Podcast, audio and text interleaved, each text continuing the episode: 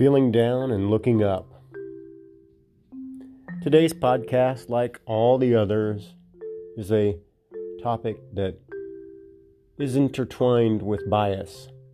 The way you and I hold views and perspectives that may be unbeknownst even to ourselves, as implicit bias would say, something that can change.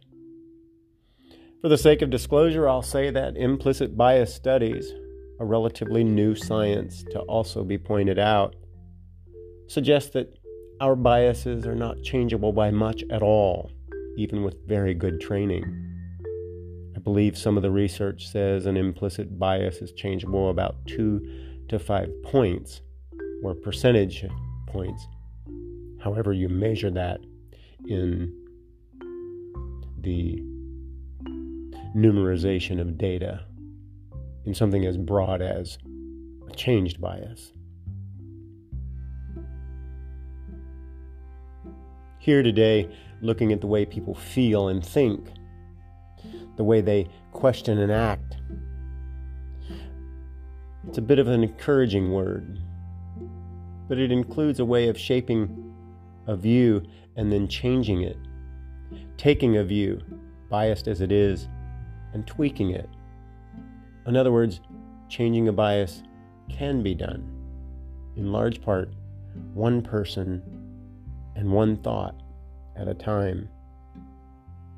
So, while today's podcast will be one of the shortest of all that I've done, and if you've been listening regularly, you'll probably be grateful, it's still a podcast tackling and tweaking these things called bias biases that divide, biases that create self judgment that's harmful, and judgment of others that's harmful.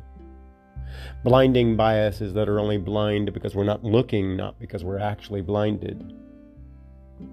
Being told that something cannot change in and of itself is a creation of a bias. These words were written for a family member and a loved one. It's a personal story that I'll not share here for matters of privacy and intimacy and information that respectfully is really just my business. But know that these words apply to you too, and they'll be tweaked a bit for today's podcast. So here we go. Today, as you feel down, look up. Not to deny your feelings, but to honor them Feelings are about what matters to you, and the things that matter to you do, can, did, and will bring you pride and joy. If not always, always, sometimes. Today, as you doubt where it is that you are, hold your head up. Not to pretend that you are confident, but to regard your questioning as having value.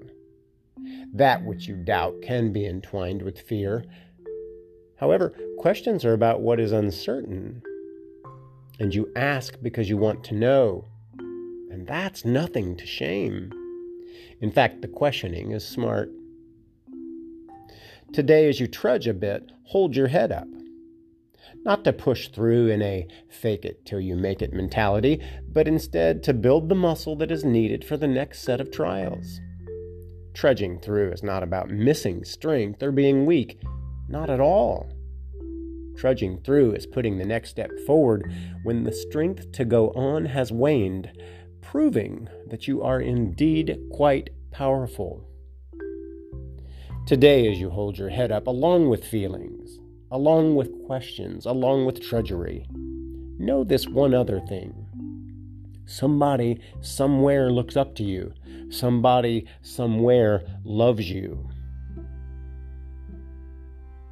Ah, yes, they do, if you're even questioning and feeling and trudging that. So, if at all possible, lean on the love of this person or these people as if the love is a bit of a wind to your sails for a cliche, a bit of a breeze to your brow for another cliche, or just as a really, really big squeeze and a much needed hug. Feeling down can be honored. Doubting can be questions. Trudging can be strength. And so, for today, this is my voice.